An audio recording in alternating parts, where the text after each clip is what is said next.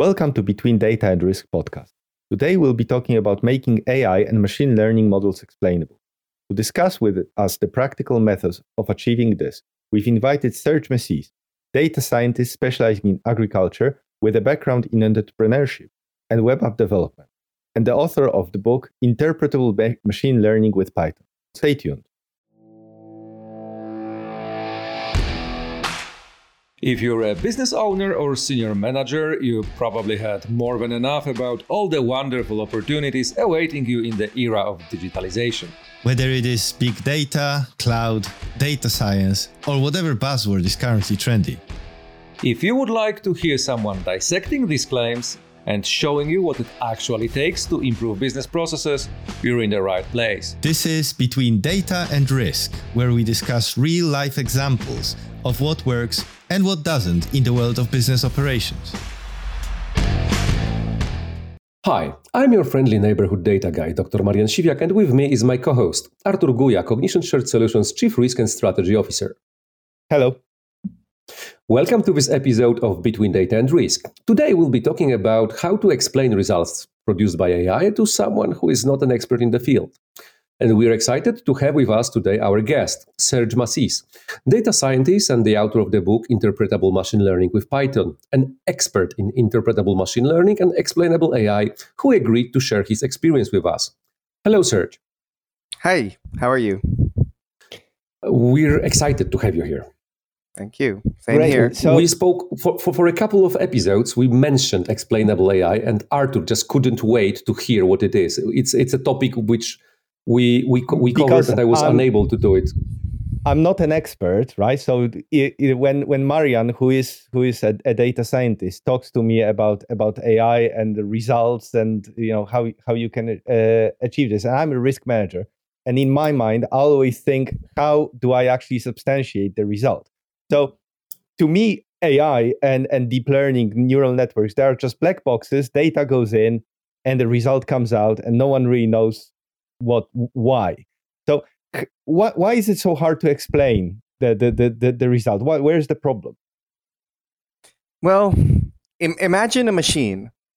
You know there there there are different levels of machines. You know there are machines that you know like uh we can intuitively understand because they're like i don't know like we see the mechanisms in front of us you know just move right? So uh you know maybe maybe it's the case of you know some you know uh, a stapler you know? Mm-hmm. everybody looks at a stapler and they know exactly how it works right? Um, but then compare a stapler to a rocket ship right? That's the difference between like uh, you know like a, a, linear regression model and, and a neural network like um, there's there's a lot going on especially a neural network like one of these large language models uh, mm-hmm. you know like you probably heard of them gpt-3 uh, BERT and all of these ones that are used. Uh, DALL-E, you know, which is uh, already like a, a text to image uh, model. Like these are have trillions of parameters. So mm-hmm. exactly, it's like the moving parts. You go and ask how many moving parts does uh, you know uh, a spaceship, a, you know, a rocket or something have? Probably has a lot more than you know your stapler. So it all has to do with that. Understanding that is really complicated in a model it's different because in a model it's it's like something's coming in and something's coming out so and and so you have understanding the models is that pro- understanding that process and mm-hmm. um, and so how do you understand the process when it's a really complicated machinery and and the reason it works is because it's really complicated so, so the solution is not saying oh let's make it more simple sometimes that can work, sometimes it can't. You know, um, in in the case of a language language model, well, language is complicated, right? Um, uh, you know, a large part of the human brain is devoted to language for a reason. Um, mm-hmm. it's one of the most complex things we we have to deal with. Uh, but um, so that's that's why it gets like that. So we we have to connect those dots. And I'm probably getting ahead of myself, but that's that's pretty much the gist of it. Why why it is complicated. But uh, you know, as, as, someone who has spent the last uh, well 20, 20 years in in financial modeling, uh, a lot of the model mathematical models that uh, that we used in finance uh, were were quite complicated, were multi-layered, Mm. but they were analytical uh, or Monte Carlo, uh, and yet there is there is always the the kind of explainability that is achieved by running different different cases and seeing how the model behaves under boundary conditions. Uh, Mhm. Is is is the, can the same be applied to to to neural networks, machine learning? Absolutely, and it should. I mean, uh, we shouldn't just stop, and that's that's part of the premise of explainable AI. Um, at least for me, of course, there's all the ethical reasons why you should use explainable AI, and they may have to do with fairness, it might have to do with consistency, but then there's a very strong business reason and technology reason. You know, we we we we have to trust technology. We have to trust business processes that rely on technology, and therefore it's it's just a question of having a product that is trustworthy right at the end of the day is be able to uh, assure stakeholders that you know their model is not going to fall apart uh, you know and and and there's different levels to it of course if you have a once in a decade or once in a century situation that's never happened before you can't expect your you know like uh, your trading algorithm to work the same way it's never seen anything like that but Mhm. what you could do is simulate those processes and say, well, it can work in these conditions. After this, it shouldn't. And then you can put guardrails in the system, making sure that if that happens, you know, it's it it it it tells the end user, hey, it there's something going on. I can't give you a good result, right? Um, or the confidence intervals just expand to the point where it's like no longer you know useful to the user, but at least it's telling it, you know, like this is this is unforeseen territory. So um, I advocate for the same where I work. I work with uh, agriculture, and I, I've been advocating for a while. Like, like we need to put guardrails on these models. If we have a, a once in a, a, a you know g- generation sort of situation, you know, like uh, with a drought or a, a flood or something like that, like we can no longer predict with any sense of accuracy what the farmer is going to encounter. and and it seems like you know over the last few years we've lived uh, through about you know uh, one uh, once in a lifetime event in per month. So uh, Yeah. we, we've we've had a, a, a- a fair share. But I, I, I want to kind of before we get into how you explain AI and and the methods, I, I I want to kind of dig a bit deeper into the maybe it's a myth, but to to to someone who only kind of ex, uh, um, explored AI uh, and and uh, machine like deep learning as a user, uh, I want to kind of understand maybe th- maybe there is a, a a kind of user sourced wrong perception that AI is is unexplainable because it is it is being marketed as and we talked uh, with uh, with our previous guests a lot about how AI is mar- marketed and mismarketed you know Yeah. uh, that may, maybe it's sold as something that is is almost magical. That you you put you put your uh, with DALL-E, you put your um, description in, and magic happens. A lot of numbers get crunched, and a beautiful picture comes out, or as the case may be, a splodge on a dark background, and and it, you, the the the the kind of providers of these technologies don't really want to provide an explanation because part of the mystique is part of the marketability of Mm. the of the solution Well, I, I think we have to lose that mystique. Uh, it's part of the like when I started in, in, in web development, there was a certain mystique to web development. You know, I'm talking 20 plus years ago. It was like, whoa, you're working with the high tech stuff, right? And and you know, like it's it's just HTML. It it just seems like it's um, you know, like something out of you know, like to be able to make these things that are seen you know anywhere else in the world that that wasn't really my magic i was just piggybacking on other technologies that existed before Mhm. and and and that relates to also a point i make when i discuss this topic i tell people well this is no different than than flying was in the 1930s and 40s at the beginning of commercial aviation. For for some time it was just like uh something like only certain like organizations leveraged you know like the postal service and military and so forth. But it wasn't like no commoner would get on a plane right? Um, and and it was also a thing that hobbyists did and they took a lot of risks and you would see them dancing on planes and things like that, right? We're, we still in that kind of Wild West kind of era of AI, where it's still seen as something magical. And I, I still think it's it's like that with fortune telling. You know, it's unnatural. Like that's the equivalent of predicting. It's unnatural for humans to be in that realm, right? In the same way, it's unnatural for us to be in the sky flying with the birds. That's not our that's not our territory, right? So I, I, I, I relate those concepts because I think, well, we have to reduce the hubris.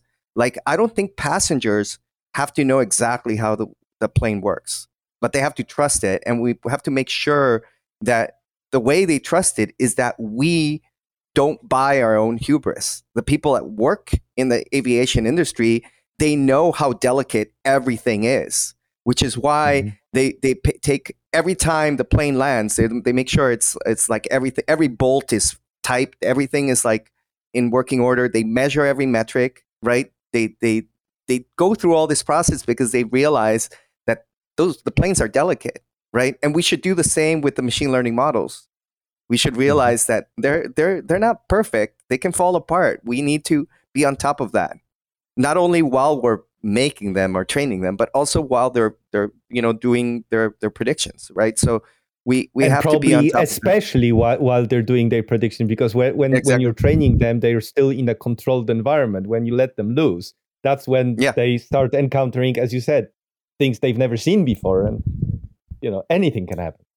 Uh, Absolutely. Correct me if I'm wrong, Serj. I'm when I'm trying to to to explain to people and demystify machine learning. It's like, you know, if you had, I don't know, a soup mm-hmm. every Tuesday for the last five years, uh, like we can predict that, you know, next Tuesday you will have soup. uh, and actually, that's it. Uh, the conditions change a little, the number of variables changes a little or a lot. But in the end, it's about recognizing the patterns in the past mm-hmm.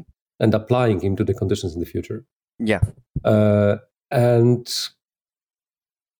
we had a pretty pretty interesting discussion about what AI actually is and that there is no single definition of AI. I like mm-hmm. that you called your, your your book. It's interpretable machine learning. It's like out of curiosity to maybe get another opinion. Like, how would you define AI? Because let's say that we are business people and we don't know, and we have this vendor coming to us and saying, "Oh, we have this AI powered solution."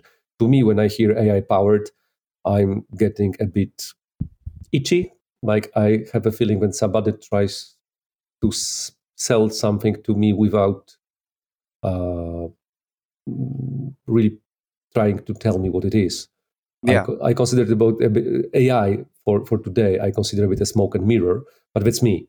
So I, I would like to know your opinion uh, on current status of AI definition and how how much of a marketing buzzword it is applied to some machine learning, anything more than one if else, uh, and how much you can what you can expect from AI really, from mm-hmm. the business perspective or a user perspective? Yeah. Um, I, I think AI is, yeah, definitely a loaded term. It's, it's definitely also a buzzword. But uh, we mustn't forget that for end users, and I'm not talking business leaders, uh, you know, people that probably should know better. It's the only kind of concept that connects with what we discuss when we talk about machine learning, right? we tell them machine learning, they don't know what we're talking about. So it's a bridge, right? So it's it's captured the public imagination. It's not like we're necessarily exploiting it, but it depends on the audience. If we're talking to business leaders, other technical people, let's call it what it is. You know, for the most part, it's machine learning, right? That's what it is.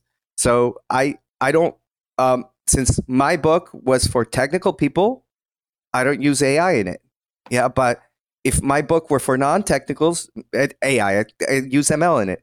And if mm-hmm. it were for non-technical people, I probably use AI because it's the only thing they would connect to. If I call it machine learning, they think it's what the hell is this? You know, they don't know. There is there is no con. Also, a lot of people working in the space in in like non-technical capacity. I'm talking AI ethics, you know, um, you know, technologists, you know, that aren't necessarily technical, right? People like that, they they still relate to the term artificial intelligence. They may complain about it, especially AI ethicists. They complain about the term. They say it's ridiculous, but that's the term they latched onto. They don't call themselves machine learning ethicists. They call themselves AI ethicists. So, I mean, that's uh, even politicians when they talk about it, they'll, they'll talk, they won't talk about machine learning. They'll talk. About, so we have to reach some common ground.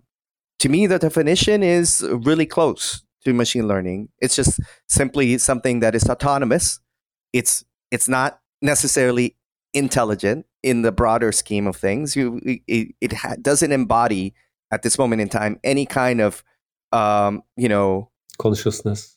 Yeah, anything like that. It's just a narrow intelligence. Even the most quote unquote intelligent machine learning model is not intelligent, right? It's it just has some ability, very narrow ability to do something that might seem superhuman, you know.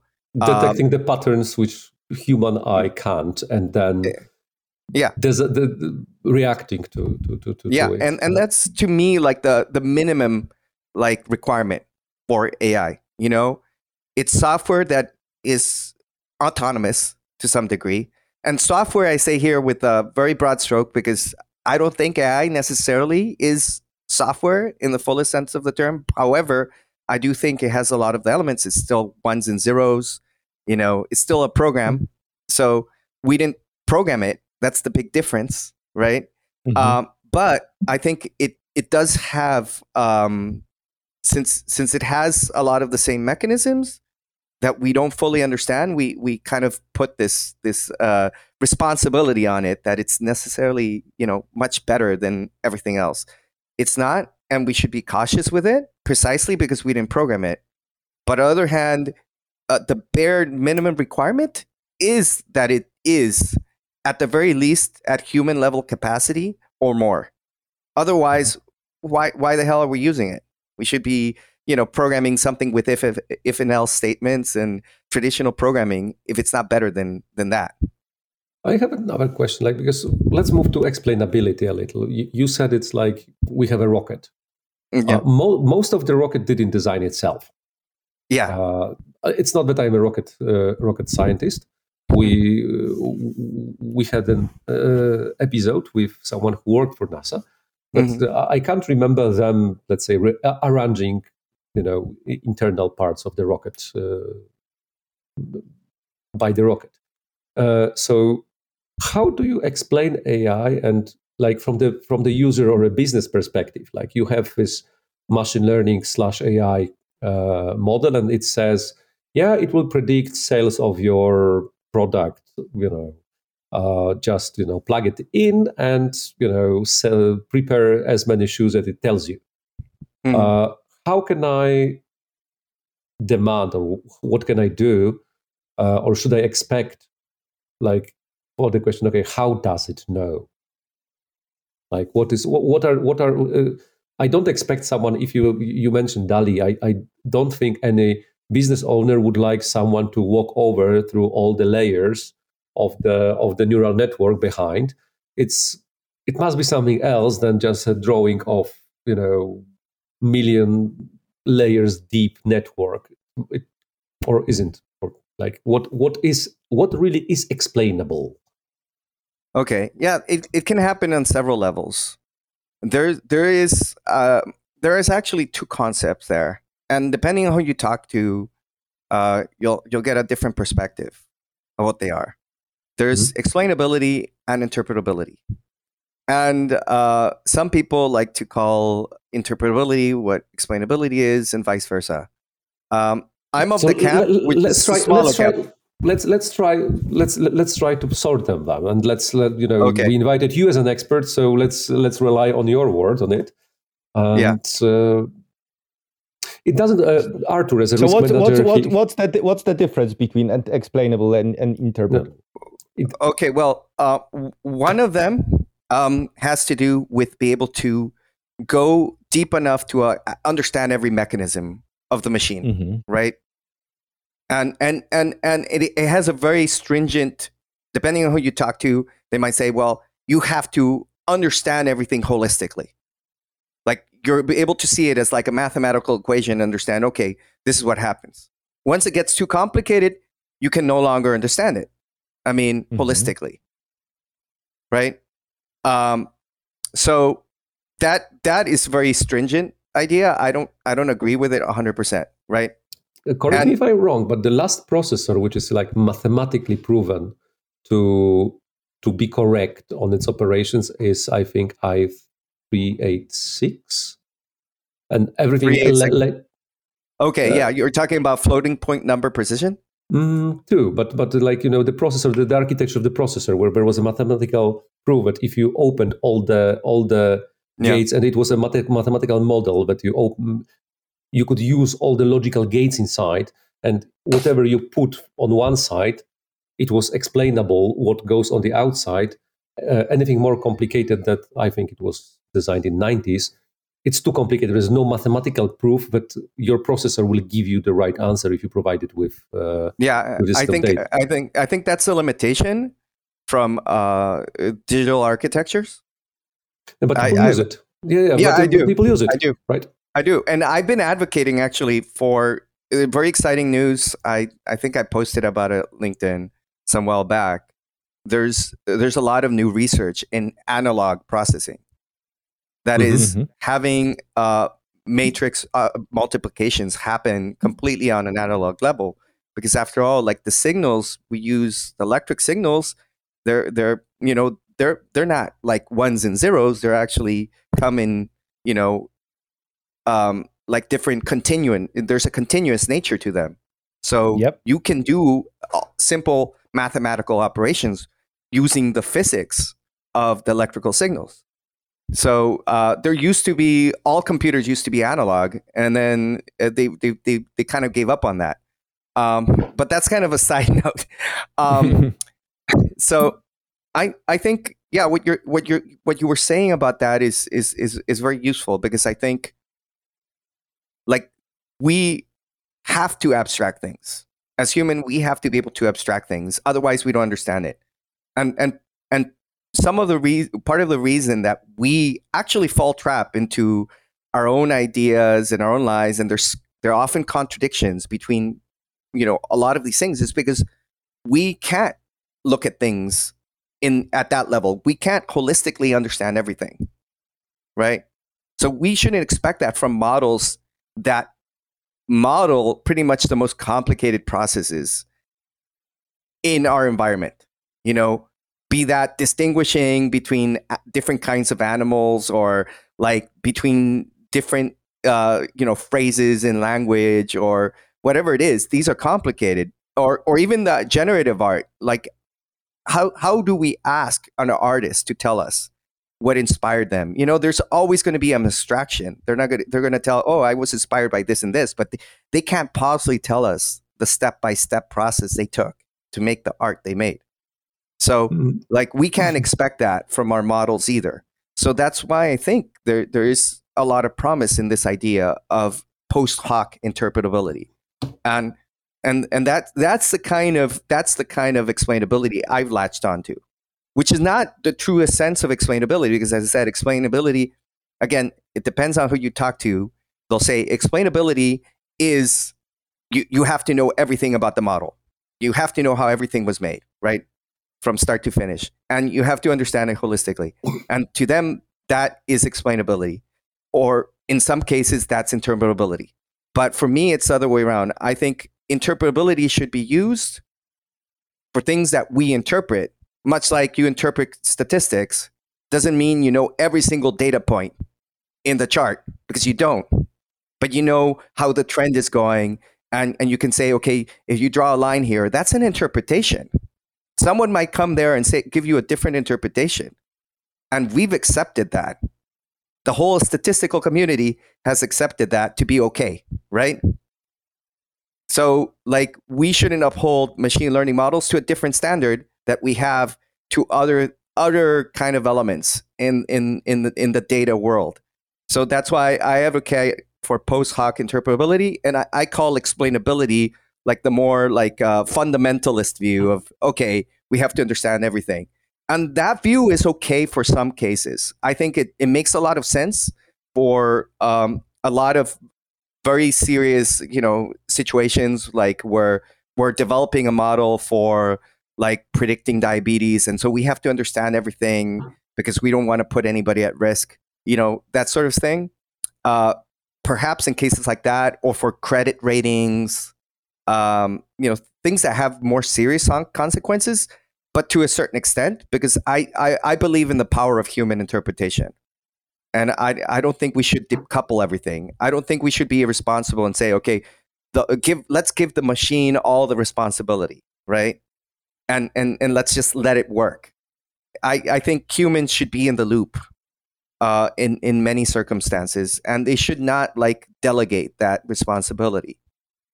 But isn't isn't that the promise of AI that uh, you can take the human out of the equation and get the the same or better result? Actually, a better result in, uh, is promised specifically because you take the human bias, the, the, the human weakness out of the equation, and you move from predictive to prescriptive uh, analysis uh, and, and, and results where the AI makes the, the, the, the, the prediction and then makes a decision and implements that decision much faster than a human ever would because you you you you gave you gave some very good examples and we like being practical on the show here so if if you have a, um, an ai or a neural network or, or some other kind of uh, machine learning algorithm that that uh, interprets um, scan medical scans to to find uh, mm-hmm. cancer or or uh, interprets test results to find to to predict diabetes you have a doctor who looks at the results of, from the algorithm and then like double checks second guesses almost the algorithm. And then mm-hmm. i fully agree that having that interpretability is very good because the, the doctor doesn't have to repeat his uh, the you know the, the the the analysis in parallel. They can just kind of check where where the whether the algorithm actually makes sense. But isn't isn't the whole goal of of playing this this this game to have one day an algorithm will really be able to do the the the testing the analysis and then prescribe the right meds without human mm. interaction? I think that'd be a, in many cases very risky and I, I think the value is there you know, like there's been studies done on in, in, in medical cases that having the human in the loop actually improves outcomes by I, I forget what percentage, and it, it varies from case to case. But the point is, it it does speed up the process because they don't have to do the interpretation. It gives them more information that they would have mm-hmm. derived. Mm-hmm. Like, the, for instance, the model might respond something like, "Okay, this person has these five risk factors. Their their their scans." show this image and in that image in this particular spot there's indication of a tumor right and and and and here in this other part an indication of another tumor that they didn't even know of right? So then they mm-hmm. have extra information they wouldn't have had. They wouldn't have spotted. So they say okay let's let's do something. It, in a way it, they'll, they'll they'll then take that information and say i want to do more scans. I want to kind of zoom in in this area to see if it if it's true that there is a growth of a tumor somewhere else. So that will give them that superhuman ability. But if you left it up to the machine, they won't take any secondary steps, right? Um, and and even if if we enabled them to do that automatically, which would be great, it still won't necessarily stop them from you know missing out on something else that only the human would be able to detect. So I, I think there's always going to be a need in those cases. Like where I think it doesn't defeat the purpose is in a lot of other menial kind of cognitive tasks. Like will will driving. robots take yeah, driving um, absolutely is something completely machines could do. Right? Um, there's there's other cases like factory working, semi cognitive stuff like checking like uh, checking if some some there's some damage in some kind of fruit or whatever it is being packaged, right? The, a machine could do that a lot better. And we don't need to have humans in that loop. But, but let's, let's get back for a minute to, to, to this interpretable models. Like, uh, because we, we moved very deeply into medicine, which is very fascinating. But I'm I'm sorry, I'm a boring guy, and I'm trying to get back to business. uh, so uh, let's say that I am a business person. I you know I have my my my predictive model. It tells me you should you know prepare so many you know pairs of shoes to be sold. Uh, like as a as a as a business owner or, or senior manager, if I would like to get some inter- interpretability from the vendor, like what can I expect of him? What he should be able to explain to me in the terms of your interpretability. I don't expect him and I don't want him. He, if he's a fundamentalist, he can understand his model and he can, you know, play with all the zeros and ones in all the hidden layers. Uh, but he comes to me and I would like to as you said, have this post hoc interpretability. What does it mean really for me? Like, what should I expect? You know, I, I don't want to get just one number. Uh, and what what should I expect realistically, and what I shouldn't really expect? Okay. Well, um, businesses often concern themselves with things that are are you know of possibly you know they know and they've known for a while it can increase their their their their profits. It you know, forecasting sales accurately, uh, be able to detect any supply chain kind of optimizations, um, you know, be able to detect, eh, understand, you know, what kind of things they can improve on the uh, with their vendors, with their mm-hmm. suppliers. Mm-hmm. Um, you know, what kind of uh, uh, also cost sensitivity of the customer. There's a lot of mm-hmm. different areas that can be improved, and um, they can understand like if i'm an ai vendor for a for a uh, business i i can show them not only okay this is the prediction but i can show them why and and maybe they can it can help them trust the system a lot better and it also can help kind of reinforce ideas that are are maybe counterintuitive but they actually kind of contradict the, the bias because like what I found in businesses is that businesses tend to have um, a lot of people that you know are kind of um, it's it's like the principal agent problem. You've heard of that problem in economics. So you have uh, you have the principal as a business owner, mm-hmm. and, and and his shareholders and anybody that's just deriving direct value from the business, mm-hmm. right? And then you have the agent, and the agent could be uh, it could be a supplier, it could be an employee, so mm-hmm. you you have a lot of contradictions there, where you have um, you have um, salespeople that that you know get their value from commissions, right? Mm-hmm. So the the way they make sales projections is, is completely based on their own interests and not interests of the business, right?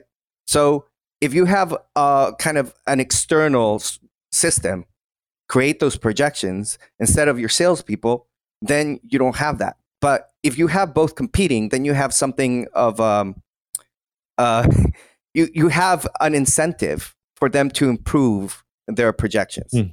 which you otherwise don't have. So I I, I think it, it in a way it helps things make things more honest. But still, but I, you, you, you yourself uh, kind of mentioned that you need a human there, and and and uh, you know if if but here, I, I, if I understand correctly, you kind of implicitly assume that the pre- the prediction, which is unbiased, and again, it's an assumption of an unbiased prediction mm-hmm. uh, from the from the machine. It will be probably biased by whatever learning data uh, that uh, has been fed into it, because that's that's an, an, an, another thing you know, I'm, being a risk manager, I'm very much in favor of having a, a, a double te- check and a triple check on everything.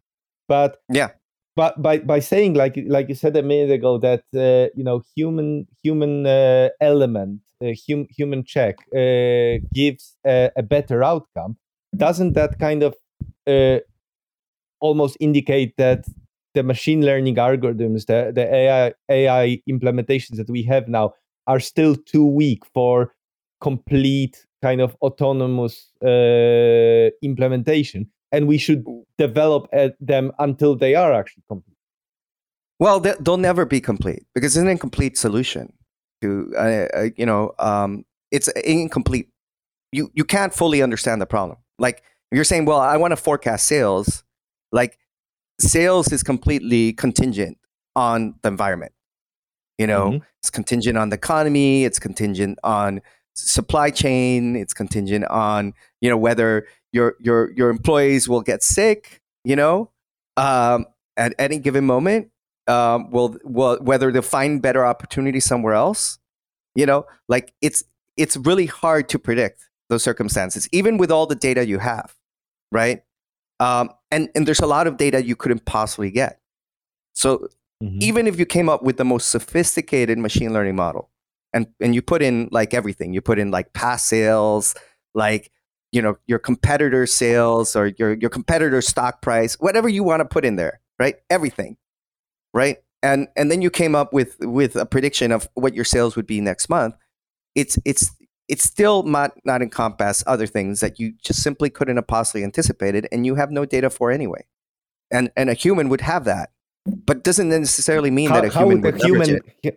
how how would a human have that if you have if a human has that you can feed it in a computer right well yeah but it might be like a one-off thing like for instance like a, a human a human might know okay well next month um, you know, like we're we're gonna we're having, you know, like uh, Hurricane. there's gonna be yeah no well that might be in the model, but they might be an event. You know, some event is happening, and it's the 1st mm-hmm. time it's happening. Like say a big like conference or something, and it's happening in uh, a competing territory or town or or something else. And so in some way that's influencing going to influence your sales or you know or maybe like the competitor is going to release a new you know product that's going to you know like overshadow yours.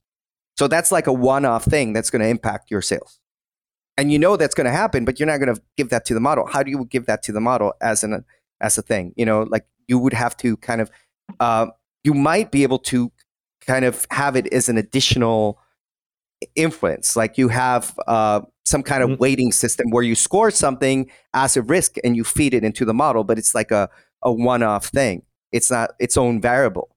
So you're, you're, you'll be able to and i, I, I we, think that brings us back to, to kind of boundary conditions because like like you said we can we can define a boundary condition. And we say this model works un, unless there is a big event going on which will disrupt the normal working of the market because this is exactly what happens in in uh, high frequency trading, right? In the markets these days, they have models which trade semi autonomously with uh, um, breaker circuits, uh, which sorry, circuit breakers that can be engaged if the operators detect abnormal market conditions, or if yeah. the, if the if the algorithm detects abnormal market conditions in certain cases. But apart from that, the algorithm works, and the, the, a lot of them are based on on uh, very complex implementations of, of machine learning. And mm-hmm. uh, in this case, we give almost full full autonomy within those defined risk envelopes to the algorithm because the algorithm does hundreds or even thousands of transactions every second, which would not be verifiable by a human by any means, right? So yeah, it, it is, I think, I think I agree with you that we need to define those those envelopes within which the model needs to work, and it will be fully explainable, or at least sufficiently explainable or interpretable in that mm-hmm. envelope. If if it steps outside of it, then we kind of know that anything can happen. So we just stop mm-hmm. it going outside the, the, the bounds where yeah. you know there be dragons. I'll be I'll be boring, I know but I, I will drag back. So we have our true sales. Mm. And we, we you mentioned that you should be able to ask our vendor why. The question is how far in why, asking why we can go. Like, do you have an example? Like what what okay. could be exp- explained explained and what what what, what never could?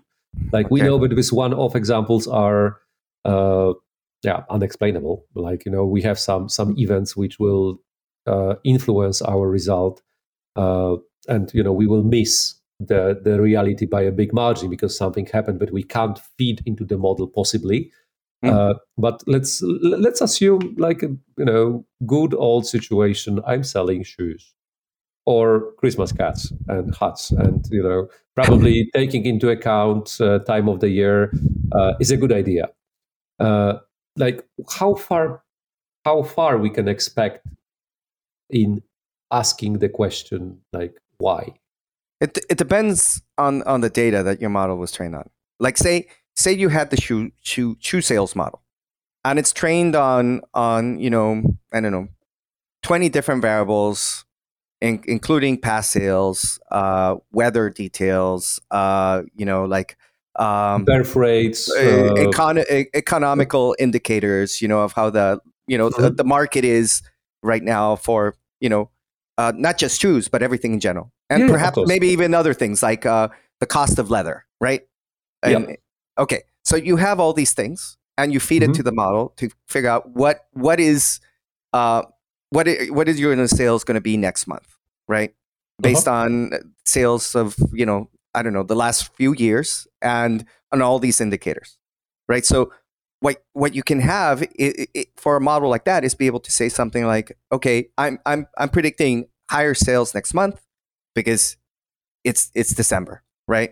Or it's November, and you expect good sales, and so it will tell you it's November, and that that could be something that anybody could probably figure out in their head. It's it's it's it's it's uh, people are giving out gifts, so it's a good month for that. But maybe it could tell you something. Well, it's not as big as last year because we we there's a recession. the leather going on. prices are a bit uh, a bit higher Exactly. and inflation is a bit higher and actually it's a pretty warm autumn and uh, Yeah. people Ex- use their shoes a bit less Yeah, exactly, to- to- exactly. so there, there could be a number of things, and if you actually you could break this down into different kind of categories, and if if if it was just you know you have your boot sales, you have your your your high heels, and you have and you'll have different reasons for each one to be selling more. That would probably be the smarter thing because then you'll be able to say, well, the the, the weather is going to be mild next month, therefore boot sales are going down, and it actually there's uh you know like uh the, the there's poor people more people graduating out of uh, university next month so you're going to have uh, an increase in high heels. or and and you know like formal wear or whatever. So Mhm. you'll you'll be able to uh, probably engage with it better if you are more granular and that's my general idea of what it is in in in in, in machine learning models.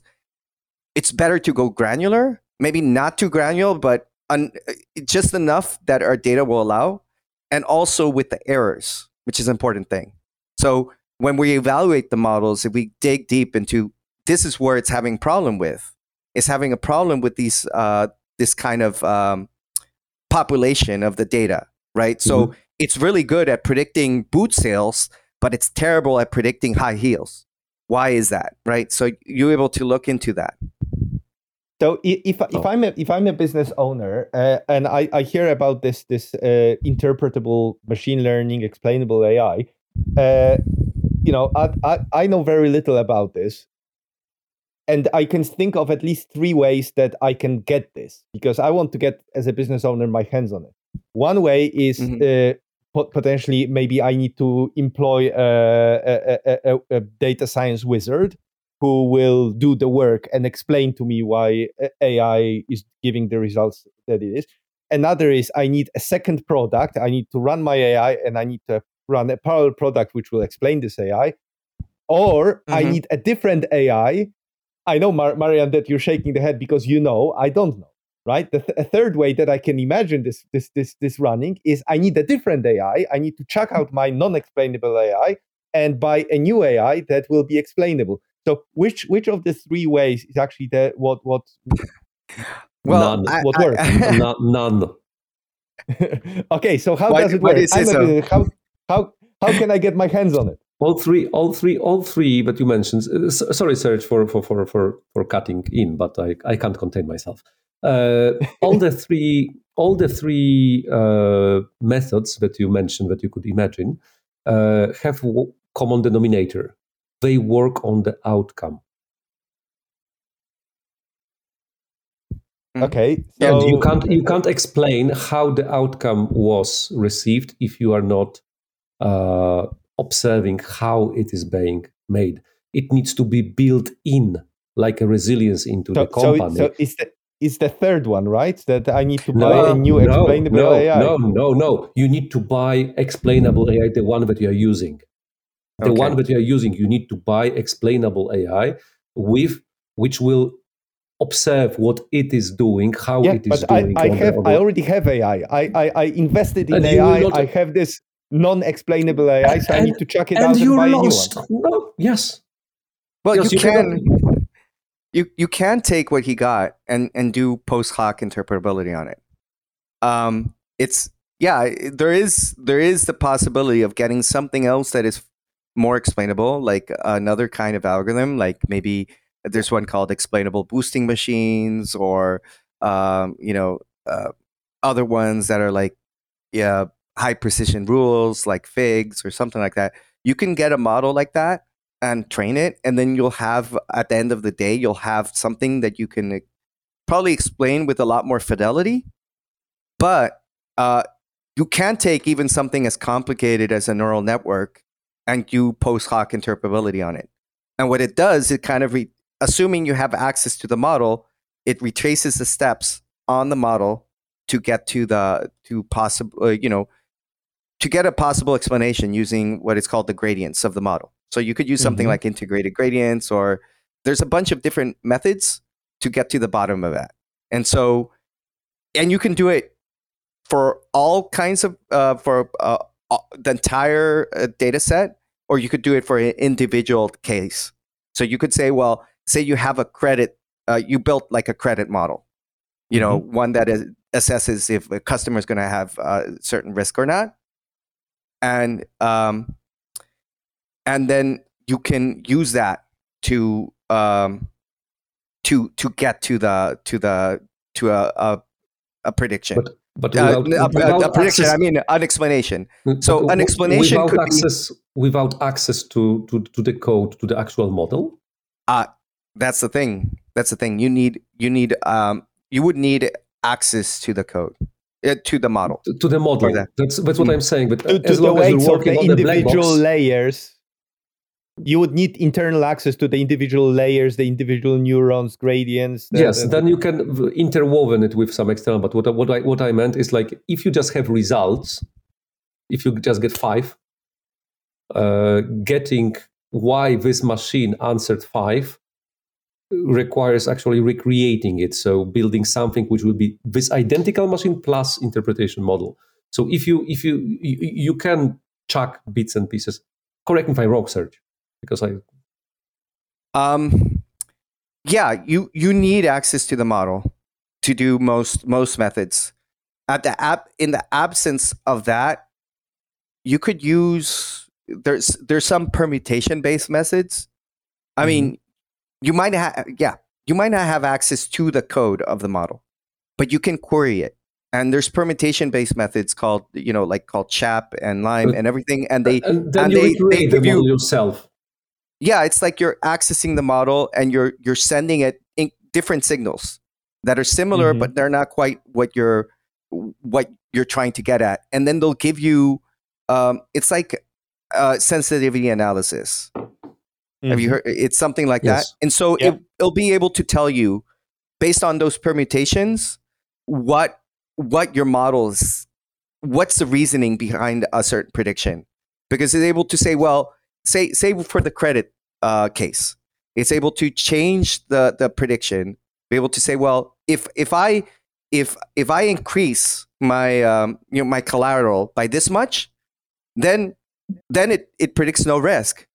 And if i decrease it it predicts even more risk. So this must be an important variable right? This must be one of the reasons. It does that for every variable and then it realizes guess what? These these these are the variables i find to be the model finds to be more important and this is why. So Okay. it, it, it kind of finds these these monotonic relationships. But yeah And for it- we were just earlier discussing like uh, neural networks. And for neural networks like the best case is uh, the best since they're co- so complicated the the best way to query them is actually through access through the mo- uh, of the model So it, it kind of almost reminds me, you know, back back in my university days when I also uh, was forced to study some some electronics, and we we did have this this kind of case study where you have a, a black box circuit, and instead of uh, instead of trying to disassemble it and find out what it does, you kind of put different signals in the input and find out what what what the output is, and try to rebuild it, kind of reverse engineer it. So you're if I understand correctly, you're talking about similar reverse engineering of the um, of of the model, trying to find out um, fi- find out where it reacts and how it reacts in, in very specific cases and then building up a bigger picture. And i think i think it, it, it you know at least two two separate use cases for this this, this kind of investigation uh, are applicable. One is when you're testing the model when you're actually designing the risk envelope that we discussed because you need to you need to be able to find out where the model actually goes wrong and at which point it's the boundary of its applicability ends. And and then the second is obviously you know uh, uh, as you kind of uh, gave the example with the with the credit uh, score when the customer actually suddenly you gets re- refused uh, refused credit and they come asking very pertinent question why? You have to be able to say you know in in in a lot of cases why exactly that decision was taken right you have to substantiate sounds about right Okay. so uh, how how how would a business then uh, you know apart apart from this do you have you had any any practical use cases of where explainable ai have you seen it used in in the field Yeah, I I I use it in my work. Um, you know, I, I work in agriculture, and um, and I I need to be able to explain why the models predict what they predict. Um, Not not only to to the agronomists uh, for whom I build the model, but also for the the end user, which is the farmer. Um, and um, yeah, the the idea is that you know, like you- you'll you'll be able to tell the farmer, well, I predict there's going to be high risk of this disease, and tell them exactly why, because otherwise they won't trust it just as much. They might say, well, I don't. In my experience, it doesn't seem like it. It's it's not the right time of year for this. But then you tell, well, it's the humidity of this period, and then combined with uh, you know the fact that your neighbor had it, you know, things like that. Uh, so um, I guess I, I guess every every every model can be can be more or less uh, explained. Uh, like when you have sales, you would like to understand why the prediction of sales is such, because then you can try to I don't know counteract. If you if the prediction is that your sales will drop, maybe you should increase your marketing. In example, I I, I didn't ask for for uh, shoes completely without without hidden agenda. It's just we we use these models in when I was working with uh, with marketing teams. Uh, we use this modeling to, to to be able to influence and and predict when the sales will drop, because market could be pushed a little. Yeah. Uh, yeah, market that's that's the, manipulation in shoes that's that's the interesting thing about models, right? They they don't happen in a vacuum, as you said. Well, we can make them in a lab environment with all this data, but out in the field, they influence the outcomes that then later become part of their training data. So they it's it's um you can create models that actually make the conditions worse for it. And what I mean about that, well, it's if you like um, there's there's cases of where it's happening for bias, where you actually predict people to to to not be good um, good for credit, right? And then they actually it becomes like a self fulfilling prophecy because you're not giving them any credit, right? The same can happen in cases where you you say you have a marketing allocation uh, model, and and the way you're you're actually influencing the market impacts your mark your marketing budget even worse you know because you're you know somehow increasing prices and you're not evaluating that because you're you're you're not focusing on on on how your model will influence the market. You're you're you're you're you're just trying to beat the market mm-hmm. right? So you have to understand it's all part of the same system. And and and and and as i i try to say well like we're we're often focused on predicting the future. That's our job mm-hmm. in my field.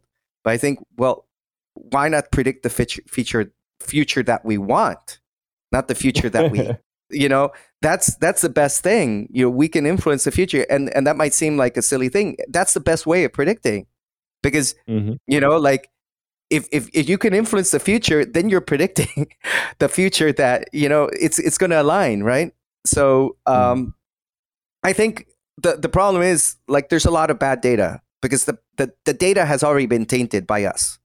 We have already tainted the data, so we we have to have that skeptical skeptical view of data as something that is not pure you know it's it's not like we we have already tainted it we have already dirtied it and so we can we can do what we can to take the part of it that can lead mm-hmm. to the predictions we want okay and and this is you know this is a, a, a completely separate but no, no less uh, important topic getting getting the data right and i think i think we should we should uh, uh, kind of tackle it in a completely separate discussion and this this this was I think very practical for anyone who is involved uh, in AI in business because uh, very often the, the the discussions are how do you explain the the results to a client, to a regulator, to to to an auditor.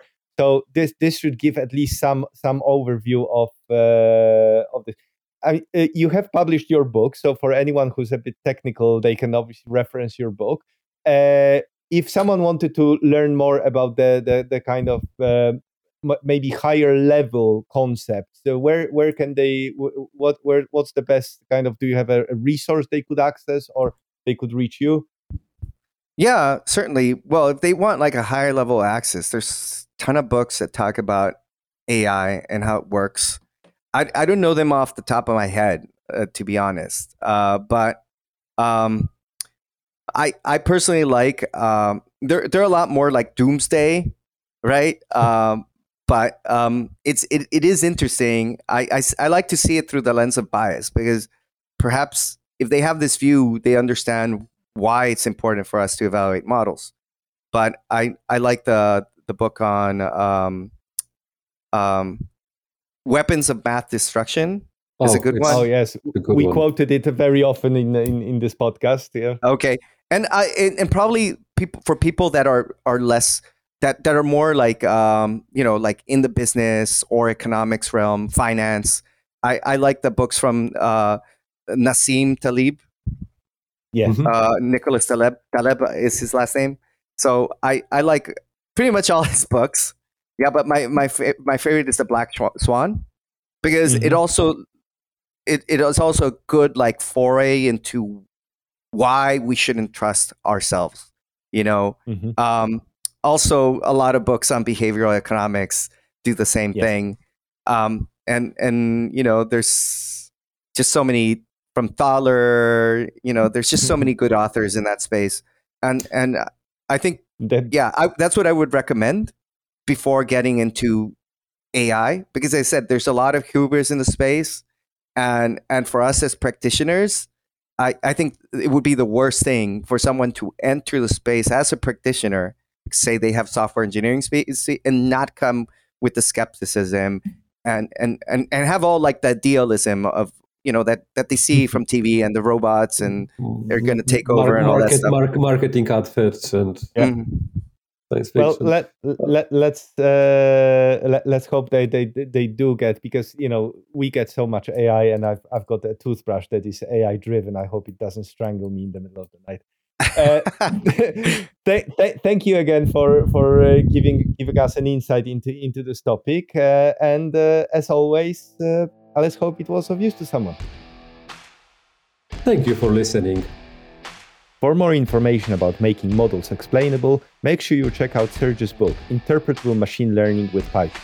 As usual, the link will be available in the notes to this episode. Also, don't miss the next one, where we will be talking about metaverse and ways it can add value to businesses. To discuss with us different aspects of value in metaverse, we've invited Nicolas Babin, a serial entrepreneur, executive, and board member who has spun startups to multinational tech giants with experience in Asia, North America, and Europe. Subscribe on your favorite podcast platform or visit bdr.show to find out more about future episodes and guests. You can also check out cognition.llc for more information on Cognition Shared Solutions, our services, and other events hosted by us. For now, it's thank you from myself, your friendly neighborhood data guy, Dr. Marian Siwiak, and my co-host, Artur Guja. Thank you.